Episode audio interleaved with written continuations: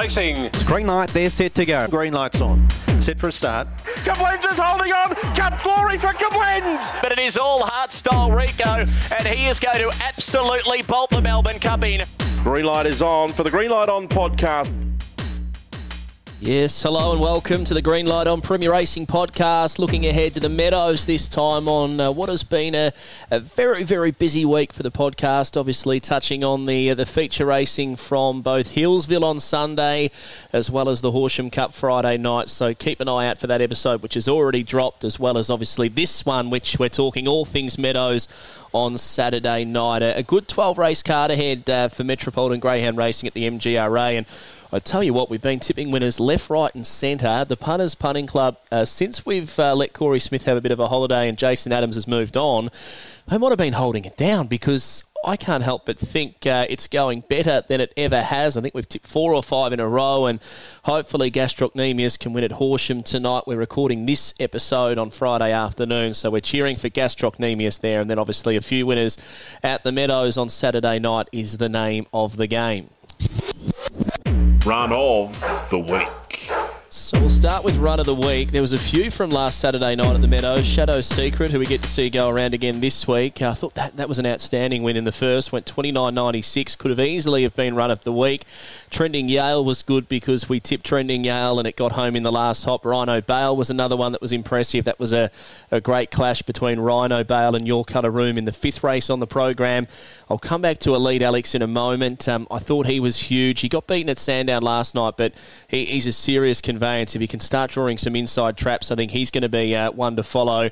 And then a little bit later on in the program, there were a couple of nice runs as well with uh, Gotham Baroness getting the job done at the price. But for me, I thought this was a bit of a statement run from Amron Dan. This was Amron Dan at his brilliant best on Saturday night. Racing Golden Quest away smartly, and the favourite's going to burn early. Out by length, settling to Grace in shock, and Amron Dan a close third, and he looms up to put a lot of pressure on, and he just went straight on by, cross to the rail and led. So to the city side, Amron Dan went for home, led by three lengths. Golden Quest, Grace in shock, a break of four, then to Hippo Griff, followed by Dirt Farmer applicant, then Stellar Girl, and last of all, Lolly Shop Girl, but off the back it's all Amron Dan. He's a minute in front, five lengths clear over Grace in shock and then Golden Quest, but this is the real Amron Dan, and it is impressive. Amron Dan won it by three lengths, Grace in shock, third of Bobbing Go. Uh, exactly what he can do, Amron Dan. He just turned up the heat mid race, 894 to the first section. He was up to make the line of three, and then he just ignited the Meadows through that uh, that next 12 or 13 seconds. He set up a race winning break, and he was too good. If he keeps jumping like that, showing that acceleration and that mid race burn, he's going to win a lot of races over the middle distance.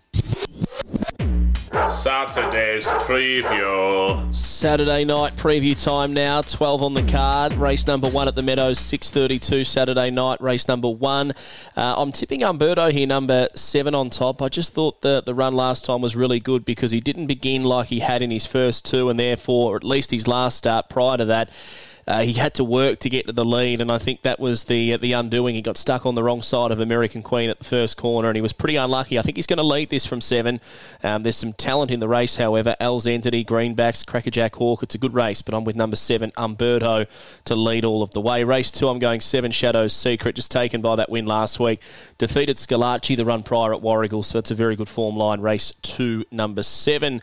Over then to race number three. Thought this was a really, really hard race. I like Rage in box two, Starburst Candy in five, and Zipping Looter in four to be honest, probably a race that I'll leave alone on Saturday night. It's a tricky one. Race number four, I like Fast Milkman.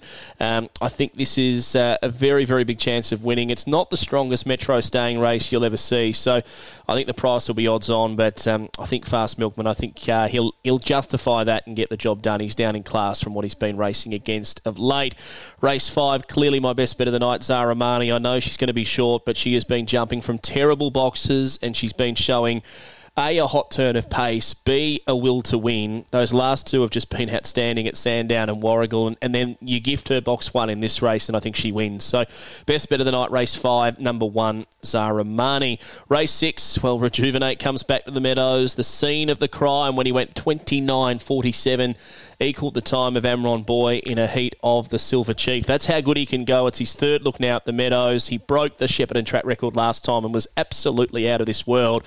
I was speaking with uh, Dan Hibbert after the run. I would actually mind to, mind to get uh, Dan on and have a little bit of a chat about Rejuvenate. I might do that. See if he can have uh, five minutes to spare to chat about this boy because uh, he called him last time and straight away we, we had a bit of a, a message and, and a bit of a yarn, I guess, about just how good this dog is and the fact that he, he didn't get the cleanest of runs and yet he was able to go 24.59 at Shepparton. And he is a superstar and, and the world's his oyster at this point in time. No doubt about that. Race six, number six, Rejuvenate. Uh, race number seven, thought this was a really hard race. I'm not sure who to tip. Cheeky Winks, probably the, the runner to beat with the early speed drawn out there in box number seven. On then to race eight. Look, I like Dirt Farmer. The win uh, three starts ago on Australian Cup Heat Night was really good. Uh, no luck the start after that when challenging the lead and then was just in an awkward place around the first corner last time from box seven. I think there's a, a, lack of pace around Dirt Farmer here, so he might be able to jump and run. So I'm happy to go with the blue. Race nine, I like the red incineration for Ashley Terry. Gets the better draw here, and um, he's a pretty talented putt when he gets it all right. He got nabbed on the line last week, but uh, from the inside, he might be able to set up more of a break. So keen on race nine, number one, incineration. Race 10, I really like number one, Edie Bale. I think two Nash Bale's a bit of a danger to track the move, but the red looks the leader um, and looks the runner to beat in that. Race 11, look, I'm toying up between the one and the two here, but I'm going with Millie Bale off the inside. I think we'll poke through, hold a place, and has been mixing distances throughout her career, but I sort of feel this 500 mark is about her best pet distance. So with her in the 11th and uh, race 12, this is a cracking field. The uh, the last race of the night, not normally this impressive. You've got Guelph, Solace, Mapunga Warrior, Whitley Bale, Let's Win Coin, Hilltop Jack, Magic Muffin, elite field. Uh, but I'm going with Magic Muffin on top, and you just have to go back to that last run at Sandown to see why. 494 early, 29.17. They just uh, very, very rarely run that. Punters Punting Club. Punters Punning Club, and uh, what do I do here? Best bet of the night, Zara Marnie, 50 on the snout. I'm going to go. Gamble responsibly, of course. If you think you have a problem with gambling, call Gamblers Help 1 800 858 858. But I'm going Zara Marnie, race five, number one. I think she is drawn to win, should get the job done, and, and she is a star prospect on the up. From the broadcast box. Well, the segment that is backed by popular demand. They've missed him here on the Green Light on Premier Racing podcast. That is Daniel Hibbert, and he's been good enough to jump on the pod uh, at late notice. Dan, how are you, buddy? Very well, Jim. Very well. Yes, uh, glad to be back on the uh, on the pod again. It's uh, getting uh, more popular as the weeks go by. Oh, it is. Uh, it is, mate, because you keep pushing it and you keep making it work for me. Uh, hey, uh, Rejuvenate. I spoke a little bit about on this podcast, this edition, a little bit earlier on about how we, we were sort of sending messages after the run at Shepparton last week. What, what, what was it like calling that boy breaking that uh, that track record? Because I must say, mate, I I couldn't believe when they broke Slater's track record up at Shepparton years ago, which was about 24.91, and to think a greyhound's got down to 24.5 is just extraordinary. Yeah, well, it was a bit surreal to be fair. I mean, it was it wasn't a, a race where he got out by a, a huge margin. Like Tinker Norm was had run a ran a bottling race in the and it, and so did Lawless. To be fair, they both broke 25 themselves, and it just didn't feel like that uh, he'd gone super super quick. But when I looked at the board and saw what the time was, I mean, it was just off the charts. Like it was just, you know, we thought Mr. Audacious's run was, you know, was amazing in itself, and this guy's just gone so much quicker. And he's he just seems like he's he seems like the next big thing. Um, he's just, and he seems to have the full package as well. I know we sort of talk about.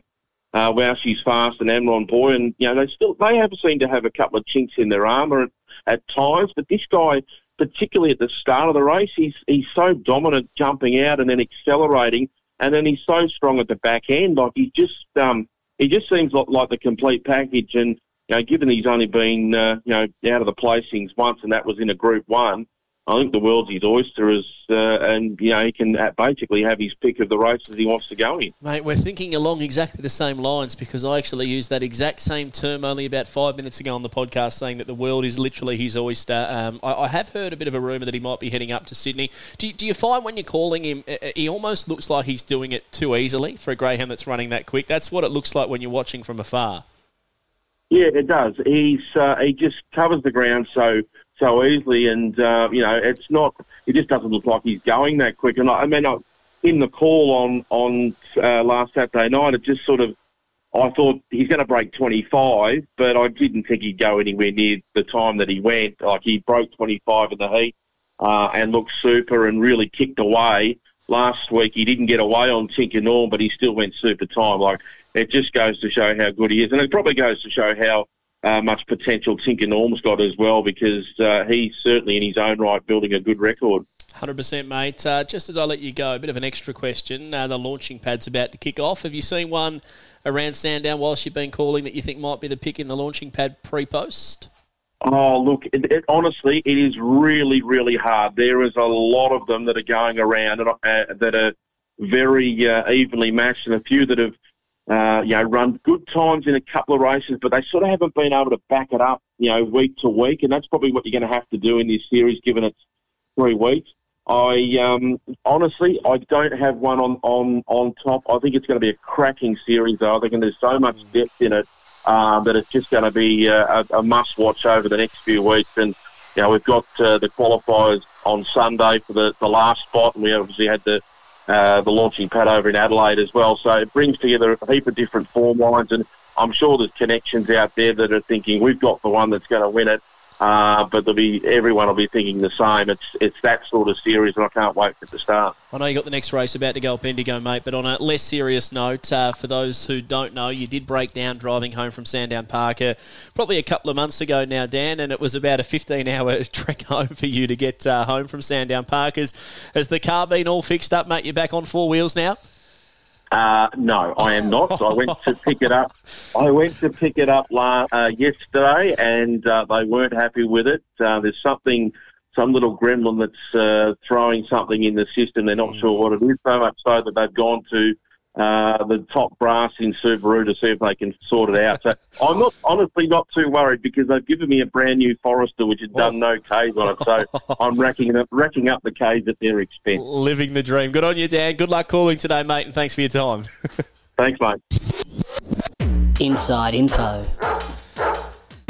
Well, it's inside info time and a new voice on the podcast uh, this week. A man who is in very, very good form with the collar and lead is Des Douch, and he's been good enough to join me on the podcast for a bit of a yarn. Desi, how are you, mate?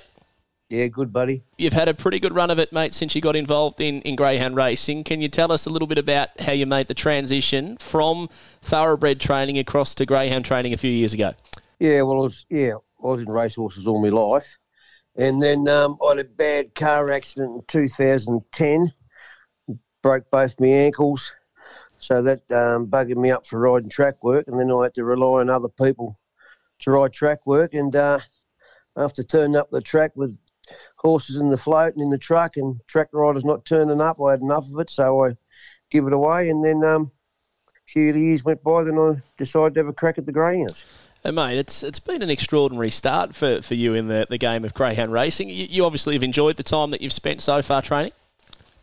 Oh yeah, no worries. No, I like it. I mean, I was lucky. I, I fluked a good litter when I first started off. Absolute fluke one with um, you know, I got Big Flood, Brugalino, Tide Luna, Jacob Carson, Peter Dale out of the one litter, and so that started me off in you know good stead. So I've been lucky since then. So. And and that transition, mate, from the gallops across to the dogs, uh, have you used things that you used to do training horses that you now sort of recognise, I suppose, that you use when you're training the dogs? Yep, exactly right, mate. Yeah, no, I do use things that I used to do with the horses, like as ways training. You're exactly right. But um, I played a hell of a lot of sport as well. Um, so things like even when I was playing sport, I sort of used that as part of fitness as well with the dogs. So it's all all helped me, the horses and the sport that I played. And mate, how, how do you explain, I guess, the the racing side of things from, from training gallopers to training greyhounds? You, you're probably in a way a little bit more hands on with the dogs. You box them, you sort of get them right to the point they're about to go. Where the gallops, I suppose, you sit back and, and effectively watch from afar. Yeah, that's right. And I like to be hands on with them. I like taking them to the to the start myself and things like that, trolling them and that. But um, yeah, no, it's it's it's very similar to the horses, although um, I don't have to rely on track riders and farriers with the greyhound, So You that can- helps. you can do all of the work yourself, mate, which uh, which Yeah. sounds like a positive. Hours wise, would you say it's harder training gallops or is it harder harder training the doggies? No, well, it's it's harder with the dogs that way because I mean, um, and we start. Me and my Mrs. Susan, we start at five thirty of the morning because I'm used to getting up early anyway, so that doesn't that doesn't worry us. But I mean, you can't go nowhere because every four hours we've got to take them out to the toilet and things like that. And most days I'm off trialling, racing, so I'm leaving Susan home here all day with them. Yeah, But um, yeah, look, look, but she loves it too, which is a bonus. You know, she loves loves the dog, so. Oh, it's working beautifully, mate. You mentioned a moment ago that uh, that really good litter that you had to start off. Titalina was was one of those. Uh, Yeah. You then go on to breed a litter to Bernardo, a local dog down there in Gippsland, um, and you get a greyhound by the name of Zaramani. Could you could you believe your luck when uh, when Zaramani started going through the, I guess the break in and the, the pre training stage? Oh yeah, that's they, were all right. The, the breaker and the pre-trainer were raving about it. Like they said, the whole litter goes good, but they said, yeah, this one with the white feet, they said she she's unbelievable. Anyway, when I got her home, yeah, they were spot on. Is is it a matter of, I guess, first trial? She she showed you guys that she was something pretty handy. Yeah, well, at sale, like I, I know that 300 boxes there pretty well. You know, like Yeah. um, the quickest I've e- ever had a young one go out of there was Big Flood, ran first time 1759. And I started off with Mr. Audacious, and he ran 1724. And I thought, geez. And anyway, then I got this little girl, I put her around, and she ran 1726. So I knew I had something. Yeah, it gives you it's a good uh, it's a good comparison, isn't it? Comparing to uh, to greyhounds like that, Mister Audacious, and and uh, also uh, the other one you spoke of there, Big Flood. But uh, box number one, mate, going to the Meadows Saturday night. Um, I, I've got a huge opinion of her because I called her when she dominated that Vic Breeders series down at Sale to kickstart her career. Um, I, I had a look through the form, Desi, and I- I've marked her the best bet of the program because I went through her boxes seven, seven, five, eight, four. Um, even though she can handle a wide draw, and we saw that in that Sale Vic Breeders, I think off the red at a city track two turn, we're going to see the best of Zaramani, I think, from an inside draw. Yeah, I think you're right, mate. The the the barrier one, that's spot on for a mate. You know, like, and I took her down there. Uh, what day did I go there? Monday, I think it was, and trialled her. And like, I put her out of three. She went straight to the fence. She went five fifteen early, which I'm happy with the five fifteen early. So, first look there, she should improve on that. Hopefully, that first split. And um, as you say, she pushes up on that first turn, holds the lead. I don't, you know, she's got to be hard to beat. You'd think. For sure, I love the fact you, you're still a still a thoroughbred trainer at heart there, Desi. Because I'm not sure if you realise, mate, but you said she's in barrier number one. But uh, Oh yeah. we'll let you off there, mate. What do you what do you reckon she can run overall over the 500 at the Meadows? Oh, look, mate. I think if she goes goes to the front, you know, she's. I think she'll be breaking thirty. Mm. So, No, mate. She's not. She's not weak. Like she's strong as well. Yeah, I like, I like the look of her, mate. Her win at uh, Sandown two back outstanding, and that little freshen up down at Warragul was was brilliant. What's the the dream for you in the sport of greyhound racing, mate? Uh, is it to win a race like the Melbourne Cup, or have you got a, a local race that you'd love to win? Look, I come third in the Traralgon Cup with River Rough. When we're training race horses, we got a second and a third with the horses. I, we couldn't win one. We got beaten in the nose one day in the Traralgon Cup with the horses. Damien Oliver beat us on the horse from New South Wales, the Graeme Rogersons. But um, I really would love to win the Traralgon Cup because uh, that you know we lived there. That was our stables on, the court over the railway line. That's where we were. You know, we had all our horses. Well, I was brought up there. You know, I've been around that track wouldn't know how many thousands of times riding horses. So I'd really love to win that one. But look, any naturally any Group One race would be fantastic. But um, I'd like to win that Traralgon Cup. I, lo- I love when people have a an emotional connection to a race, and it's not even about the, the prize money because obviously the Melbourne Cup's probably fifteen or twenty times more than, than what the Yeah. Cup's worth, and it's Yeah. just nice to hear, mate. And and in the, the, the journey, I suppose, of training horses, did you have much much luck, mate? It was probably before my time, but uh, did you have much success with uh, with the gallopers over the years down there at Traralgon? Yeah, yeah, no, no, we were leading trainer there for eight in Gippsland for eight years in a row, me and my brothers, and um, yeah, no, we had we won uh, won the Grand National Hurdle, which was fantastic. My nephew, Grand National Steeple, my nephew rode it. Frankie Stockdale rode it for us, which was a great thrill, and um, yeah, no, very good. Mate, Now onto the doggies, and you're tearing, you're tearing that a new one. Hey, I just wanted to ask one more question about Zara Money. Did you rear her yourself, or is there somebody down there who keeps on rearing all of these winners? No, that litter, uh, the Zaramani litter, they were reared um, out at Borlands, out at uh, Seaspray there. But um, I normally read rear the others, but um, yeah, they read this letter for me. Well, mate, everything is falling into place beautifully for uh, for, for yourself and Zara Marnie at the moment. So good luck with everything. Come uh, Saturday night, tomorrow night, mate. I'll be up in the broadcast box. Uh, we've got the hard earned on as well, mate. Tipped as the best bet of the night. So no pressure, Desi, but uh, get her home for us, mate. good on you, buddy. So that wraps up another episode of the Green Light on Premier Racing podcast. I hope you've enjoyed it. It's been a busy week uh, with three episodes out now over the last few days. So keep an eye on those. Have a listen. Uh, we're going to chat next week uh, on this podcast about who is the number one trainer in greyhound racing. I thought it would be a good topic to uh, to bring up and have a bit of a chat about who do we rate as the, the best trainer in the game and maybe a bit of a, a one to five as to, to who are the, the top trainers in the game of greyhound racing. Until then, safe travelling and happy punting.